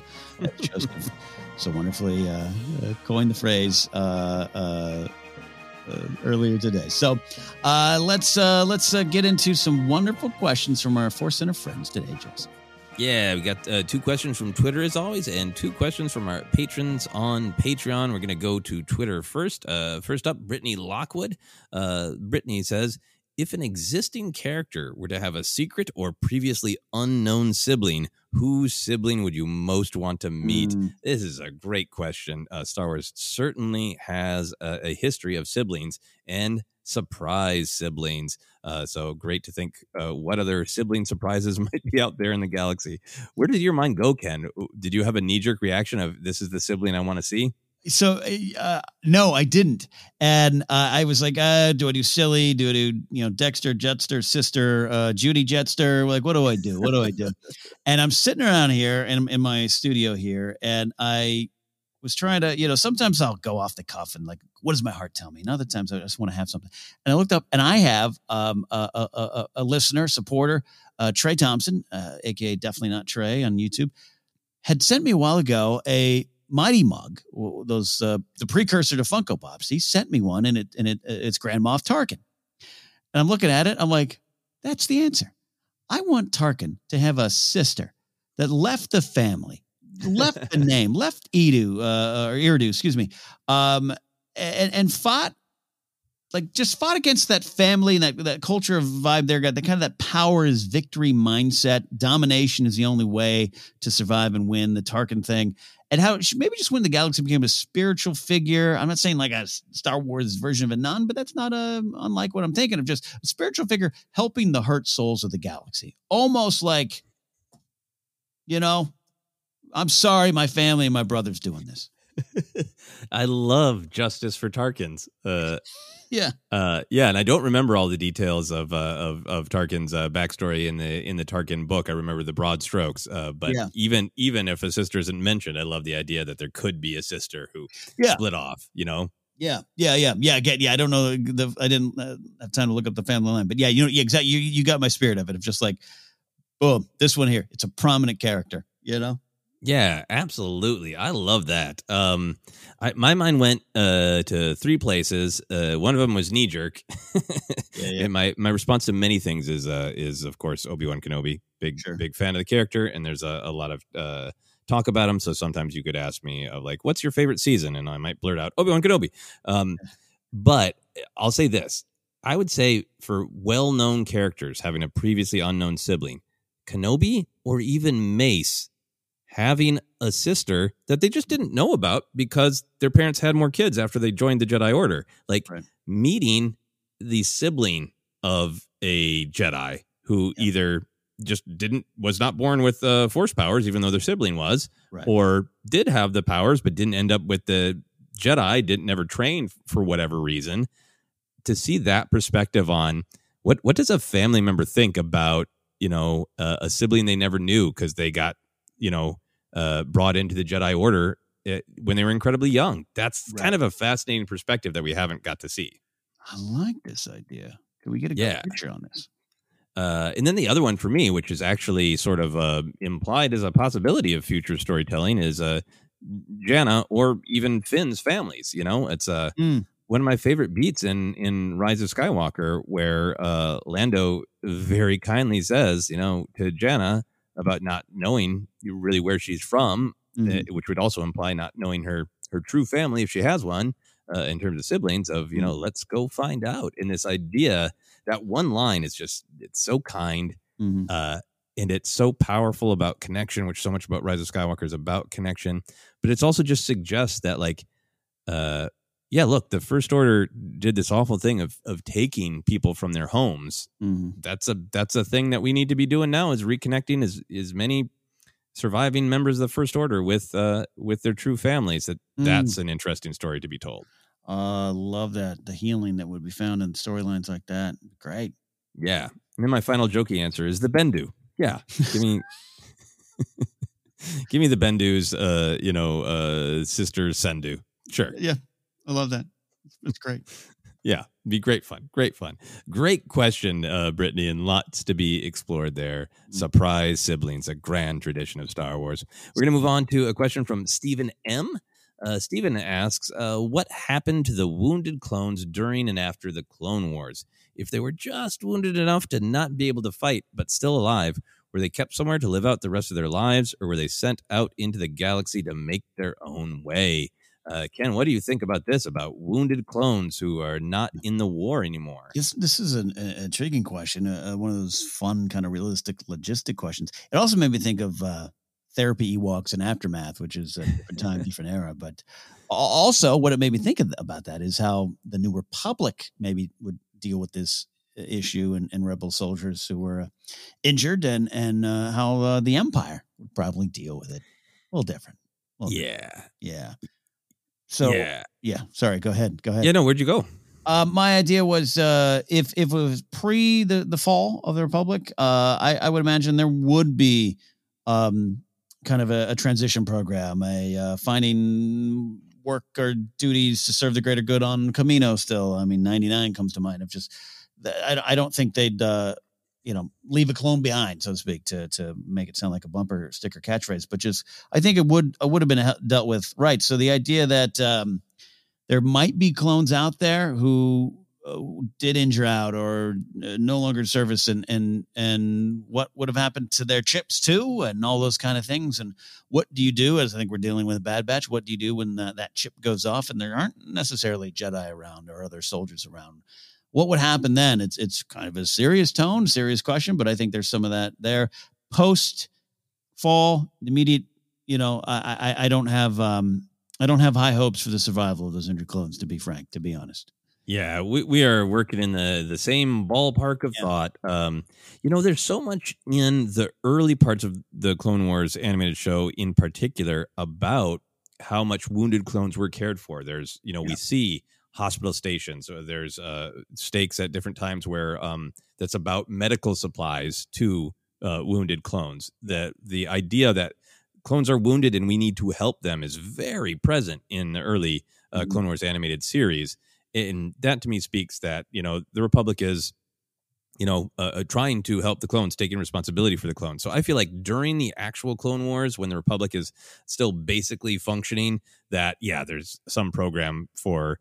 Uh, if we can't get you uh, back out and fighting, then you go back to Kamino and you do d- data entry about the war. You know, Yeah, yeah. Uh, or I don't think they get would cut get cut loose to the galaxy. I think they would still be in service of the Republic, but just not in a combat oriented way. Um, I think during the Empire, no, Yeah.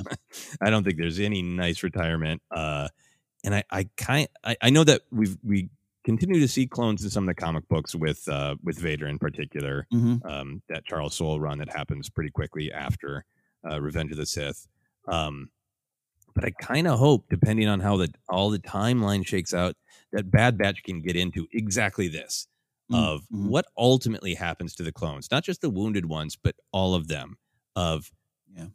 is is the story that the Empire does just phase them out, or is the story at some point where they're wiped out? Because Yeah. that's a possibility. Well, because you, yeah, even you saying, eh, "Does the Empire phase them out?" Like, well, you know that term does not have good, good connotation in the Empire. Right. If if Darth Sidious said to you, "I'm going to phase you out," you would know that's a horrible thing is going to happen to you. That's a big giant gulp. Uh oh. Yeah. yeah. And and look, Rex touched touched upon in this last episode. There's others out there, type of thing, and uh, you know, the, even inferring that not every clone's chip maybe went off or they had the same same reaction. You know, there's some questions that that we might get. In. I I, I would love to see that. Uh, Cut Lawquane's a great example. But like he was already out, you know, and and and that was a different story. So to have that kind of different, um, different kind of take on that would be interesting. Yeah, yeah, and I mean in Rex and obviously Gregor and Wolffe we know survive, but we don't know exactly how did they did they escape the clone purge? Uh, I think is a a, a fun question. Hmm, intriguing. I'll go with intriguing. Uh, but great question about uh, about the clone, Stephen M. Thank you very much. Uh, any other thoughts on that one before we move on, Ken? No, that's a that's a that's a like I said, realistic, logistic kind of based question, but I love that kind of stuff. Love it too. Uh, so we're gonna go to uh, patrons on Patreon. This comes to us from Chris Lentz. Uh, Chris uh, shares some background thoughts uh, in this question, so it's a little bit of a longer one as we encourage and welcome uh, from our patrons. So here we go, Ken. Mm. Uh, Chris says. One of my favorite scenes in the saga is in the most lambasted film, uh, the Coruscant sports bar scene at the beginning of Attack of the Clones. Maybe it's not a sports bar, seems to be way too many attractive people there for a sports bar. But while Anakin and Obi Wan are looking around for Zam Wesell, you get flashes of what's on the the television, the space television. Uh, we see pod racing, some droid form of football, and probably a few others. Uh, Chris says, "I've long dreamed of a piece of Star Wars in-world journalism by Clegg Holdfast of Pod Racing Quarterly, where he visits a few different sports bars or whatever he'd call such an establishment. Uh, think Jack Buck, Rick Reilly, or long-form Buster Olney. Mm. Uh, but that brings up the question." What do you think different sports fans establishments would look like in the galaxy? I think it's pretty clear. Uh, Chalmers is more of a gruff anti-establishment crowd. I'm more interested in the joint where the spaceball game is about to kick off on one screen. A swoop bike race is on another, in the Duros next to me is annoyed that they don't carry his favorite domestic. What's that place look like? Uh, what do you hope the establishments for sports lovers in, in space contain? And what are your thoughts on space ports or space sports in general? So a lot of good questions, a lot of good and funny reflection on Yeah. Sports and sports bars in Star Wars. Uh, wanted to kick this one off, Ken, about um, some of these questions we discussed, not all of them, and not uh, the real specific sports element. Uh, but I wanted to give a plug for our bar crawl episode Yeah. of the deep dive, where we kind of went through a lot of the bars and discussed some of these really fun questions of what is the Earth comparison? What kind of bar is this? Yeah. would it would it carry your favorite domestics, or would it be a snootier place, or all those kind of things? Uh, we dive into that and uh, in the kind of strange sports, but also hip uh, after work, uh, Yeah. before a show vibe of the Outlander Club. Uh, you can check out some of those thoughts on the bar crawl episode. But where do you go with this, Ken? Uh, sports in Star Wars.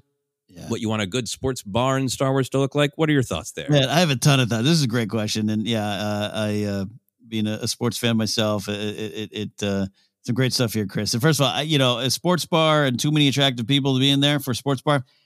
I, yeah, I, I- LA is a little different. I'll just say I don't feel at home in a lot of sports bars in LA. Um, this is great. Yes, I not not a huge uh, sports fan, but I've been in sports bars in Los Angeles and sports bars in Wisconsin, and there there's some different vibes. There's some true true words never been spoken. Um, and also I will say long form Buster Olney. I recommend the book The Last Night of the Yankee Dynasty by Buster Olney. Great one. And Jack Buck, one of my late great Jack Buck, one of my favorite announcers. We'll see you tomorrow night. Uh, so here we go. Um, let me dive into this here. Uh, first of all, Chalmers. I used to live around the corner from Chalmers as a NFL uh, affiliated sports bar. I it, was I think it's like Starlight or something like that. Is my old house, and I and I went in there once and was like, yeah, this ain't for me. Um, I I like a little bit more the Outlander Club vibe uh, in my sport. I like a little Dave and Buster's. Play some uh, you know skee ball. Or get some uh, gift cards and watch some baseball on the TV. So I, I think that's what I, I the Outlander Club, uh, even Canto Bight, for better or worse. And there's a lot of worse maybe hidden in that. I feel I love the lesson that Rose has for all of us, maybe in the moment. But I, I, I was just watching Last Jedi this weekend for our main show. I feel Finn when he walks in when he's all like whoa. Wow. you know, Joseph, you've been with me in Vegas. I'm like, we got to go to the wind today. We got to, I, I got to step into the wind today. Um, so I'm feeling a lot of that there. I'd love to see that. I'd love, I'd love to see it. Maybe I think you can do it more in like a Mando show. Uh, I don't want to say Andor. I don't think that's maybe the spot for it, but I, I think there's a, there's these these programs, even Bad Batch could could dive into just what it actually is. Do they follow sports? Who's a fan? We know the Clegg Holdfast Pod Racing Quarterly. That's a great poll, and everyone's heard me talk about that. I would love a ESPN thirty for thirty style look at pod racing. Who are the fans? Anakin seems to be a fan. he's he's got a poster.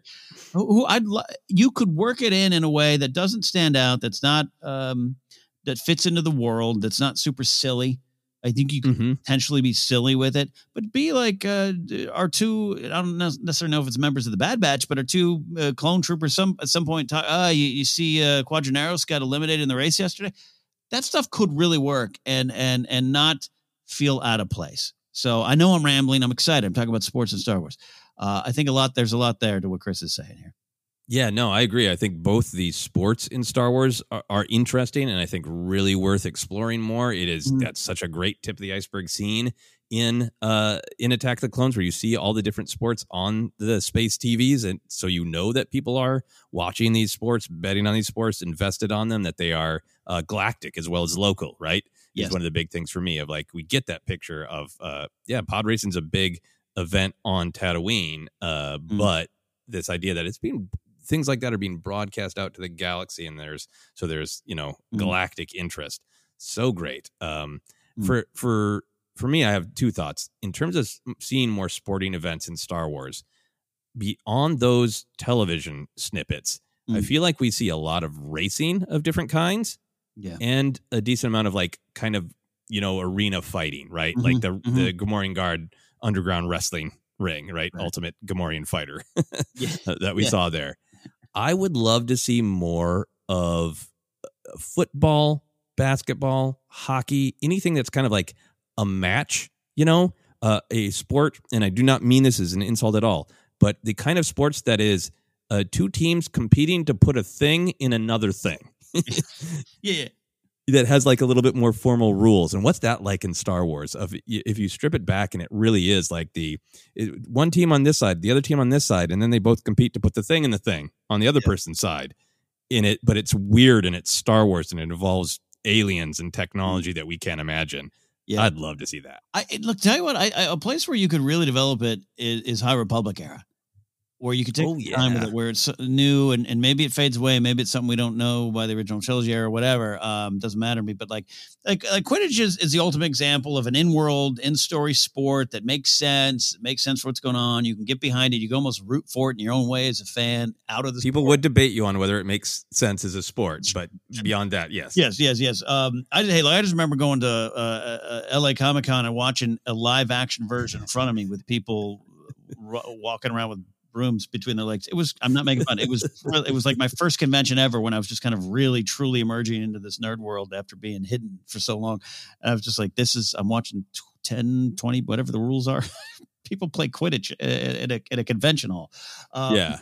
yeah, no, no, but you know where it's just like it, it, it doesn't. Uh, it's not poking fun at either, any side of the of the conversation, but just makes sense. And I think High Republic. uh, Now I think about it, you could really dive into that.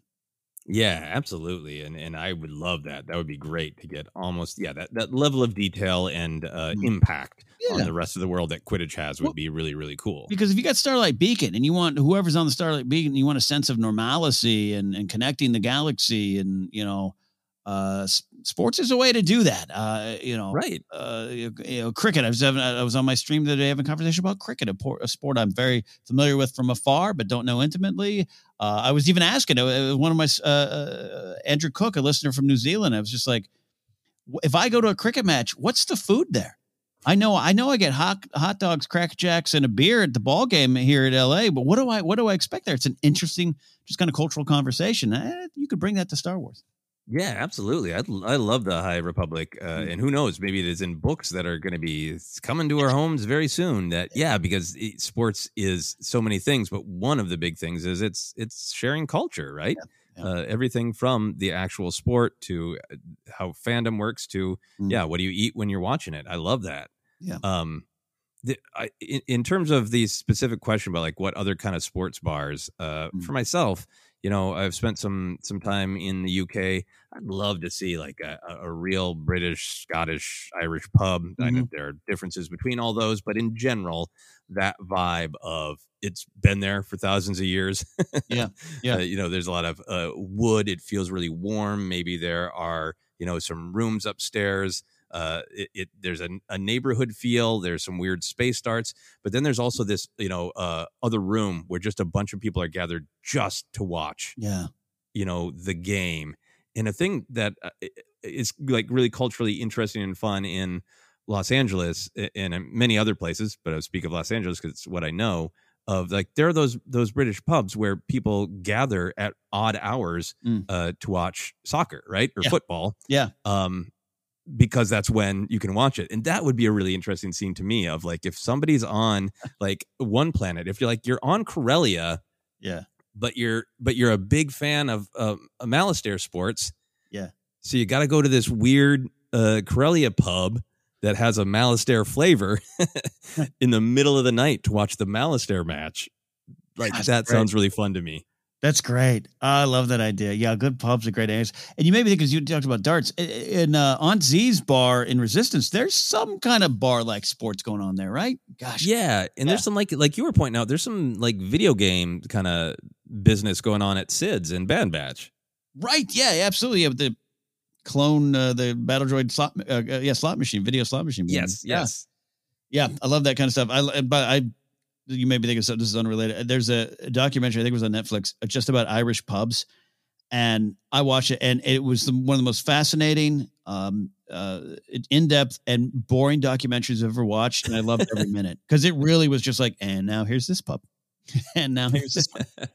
Check it out if you guys are a fan of Irish pubs. Yeah, go down to your local. That would, that would be wonderful. Mm. Uh, any other thoughts on on uh, that uh, big topic of space sports and Star Wars? Yeah, not not much. I we've talked about this stuff before, but I I- the the the crazy caffeine fueled passion pouring out of my uh, soul right now about sports and Star Wars. I didn't realize it was maybe as there as much as uh, I thought. So thank you, Chris, for that question. Yeah, great, great question. Uh, here we go to our final question from Garrett McDowell. Uh, Garrett says, Hello, Force Center friends. Hello, Garrett. Uh, I recently just graduated from college. Woohoo!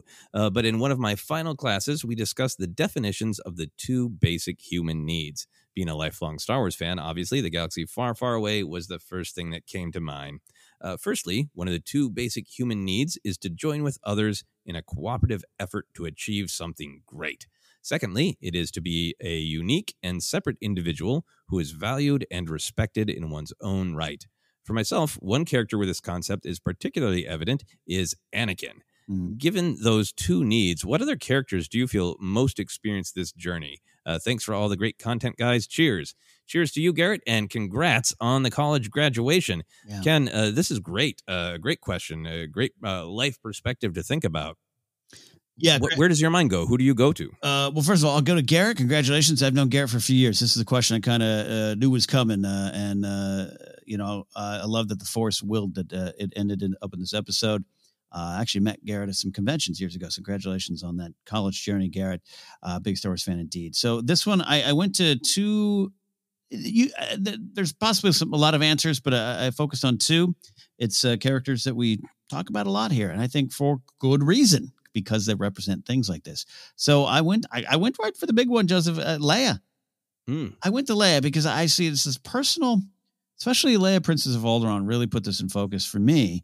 Just this personal desire to to help and, and to use her status, her resources, all driven by her heart, and then that really goes beyond once she learns kind of maybe more truth about her, uh, her her parents and what they're involved in and those dinner parties, what they really are. She takes it all and plugs into the the bigger picture. So she truly establishes wants to establish her own identity uh, and, and how she helps and what she's trying to do and what she's trying to accomplish, and then just immediately takes that and wants to put it in the big picture. Yeah, no, I think that's great. Uh, I think Leia is a, a, a great, great uh, character uh, to to really pull out these ideas because even just in the original trilogy, and those books are so great. Uh, Leia, Princess Alderaan, and Bloodline. Uh, but even in the original trilogy, Mm-hmm. she is somebody who is absolutely committed to uh, the kind of the first part of that of Mm-hmm. being in a cooperative effort to achieve something great, uh, and almost to the point of not allowing herself to be a unique and separate individual. Right? That I think that's so much her story of uh, falling in love with Han is being honest that she needs to be fulfilled as an individual as well. Right. Yeah. Absolutely. Absolutely. Great stuff. And about all of this, not unlike Padme.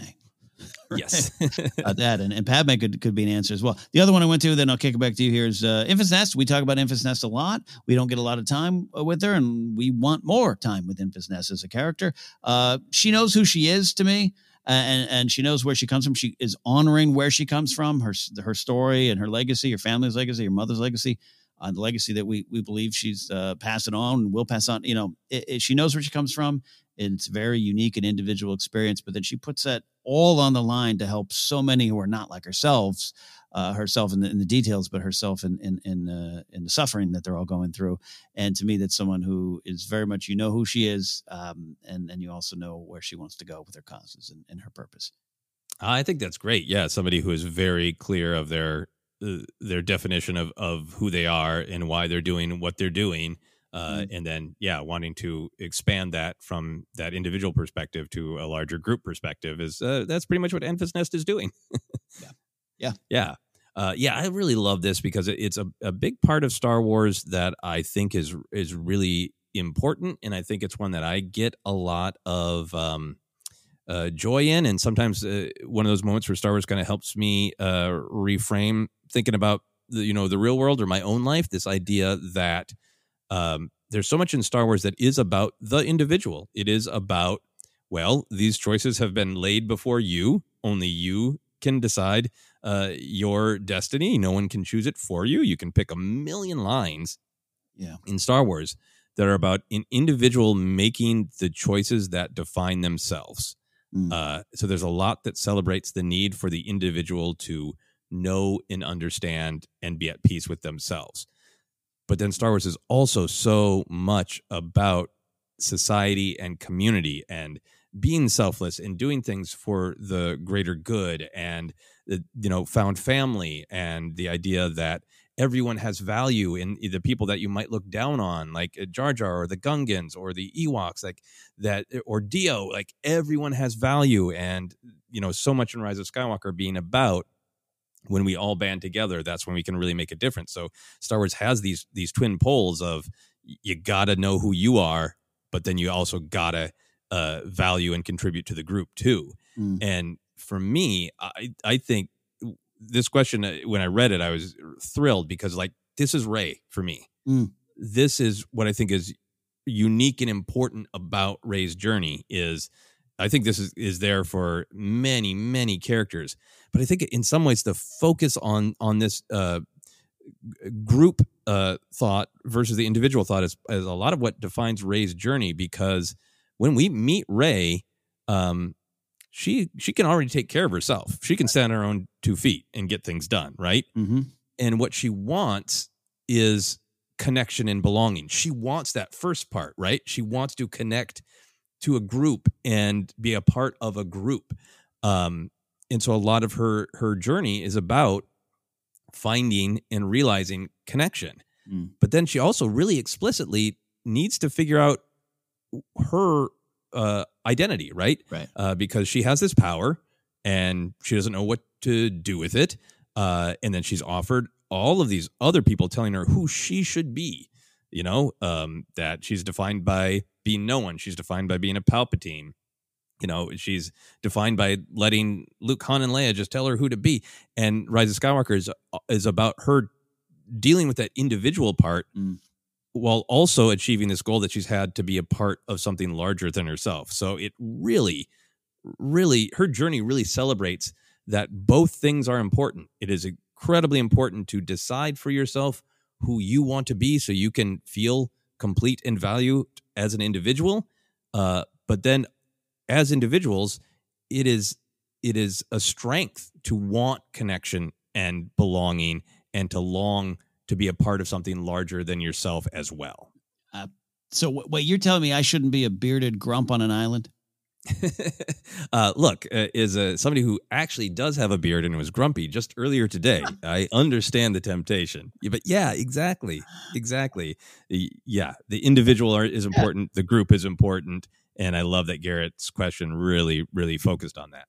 No, it's great stuff. And yeah, the Rey Rey thing, uh, beautiful as always, Joseph. But just like why, uh, you know, you, have always uh, yourself said you want to grow up to be like Rey, and it's uh, just why I keep revisiting that story uh, and, and, and just revisiting some of the moments uh, with Luke and Last Jedi in, inside the Uneti tree. That that scene, it's one of my, it's one of my becoming maybe one of my more favorite Star Wars scenes that I hadn't always focused on before. Just her, just the him like who are you? You know, where are you from? Nowhere, uh, Jakku. It's a great scene for a lot of different reasons, but focusing on her, Rey, Daisy's choices in that scene, uh, it factors in a lot of what you're talking about. I love it. Yeah, absolutely. Uh, so great, great question, uh, Garrett. Any other thoughts, Ken? No, great stuff, Garrett. You're uh, in the real world now. I don't know. I don't even know what that means. I don't even know what it means. welcome, welcome to the party. Yes, yes. Beyond the twin suns, out into adventure. Uh, Garrett, uh, Chris, Stephen, and Brittany. Thank you for all the great questions. Uh, that's it for the questions, Ken.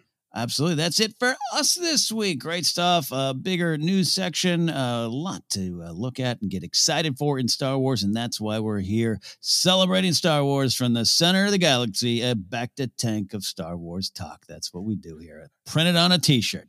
Uh, we could be found on Twitter at Force Center Pod. We're on Instagram, YouTube as well. Our Facebook page is Force Center Podcast. Podcast available on Anchor, iHeartRadio, Apple Podcasts, Google Podcasts, Stitcher, TuneIn, Amazon Music, and Spotify. Merch is available at teepublic.com slash user slash Force Center. You can support us directly at patreon.com com slash force center uh, thank you so much for those that support us over there you can follow me at cat or go to kennapzok.com check uh, me out over at the good people association as well at the gpa.fun we do a lot of charity work over there and some of that's been uh, uh, bleeding into uh, the things we talk about here in Force Center, Joseph and I always like to highlight groups and organizations from uh, the real world that we love to connect with and plug as well. And uh, because of that, I'm highlighting the Trevor Project, which is something uh, that uh, we're working with right now over there. Check out the Trevor Project at thetrevorproject.org, really focusing on helping the LGBTQ plus youth who, quite frankly,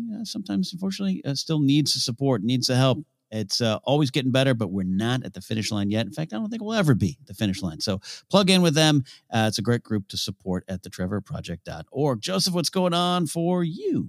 Yeah, you can find me on Twitter, Instagram, and TikTok. Uh, TikTok in particular, I'm having some uh, fun with uh, my Star Wars adventures, with uh, doing some little videos about all my action figures, and it's just great so to spend some quality time with my action figures. So thanks for everyone who has uh, uh, been watching those and engaging with those. So all the social media, my handle is at Joseph Scrimshaw. If you're interested in any of my other comedy adventures, albums, future shows, other podcasts, that's all on my website at josephscrimshaw.com. Uh, and the thing I would like to plug is a uh, project called Vote Forward. Their website is votefwd.org, and it is a place where you can sign up to write personalized letters just to encourage people to use their power and get out and vote. Uh, I believe they have a new project coming soon. So if that sounds like the kind of thing you might be interested in, you can check out their website. Again, that's votefwd.org. Great stuff indeed. Fun, full episode. Thank you all for listening. We'll see you next time here on Force Center.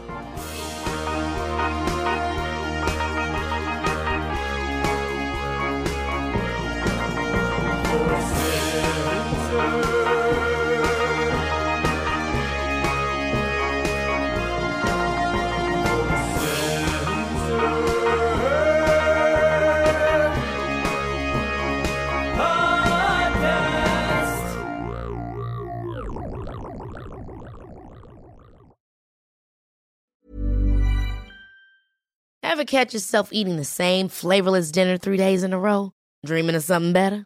Well, HelloFresh is your guilt free dream come true, baby. It's me, Keke Palmer. Let's wake up those taste buds with hot, juicy pecan crusted chicken or garlic butter shrimp scampi. Mm. Hello Fresh. Stop dreaming of all the delicious possibilities and dig in at HelloFresh.com. Let's get this dinner party started. Hi, I'm Daniel, founder of Pretty Litter. Did you know cats tend to hide symptoms of sickness and pain? I learned this the hard way after losing my cat, Gingy. So I created Pretty Litter, a health monitoring litter that helps detect early signs of illness by changing colors, saving you money and potentially your cat's life. Pretty Litter is veterinarian developed, and it's the easiest way to keep tabs on your fur baby's health right at home. Go to prettylitter.com and use code ACAST for 20% off your first order and a free cat toy. Terms and conditions apply. See site for details.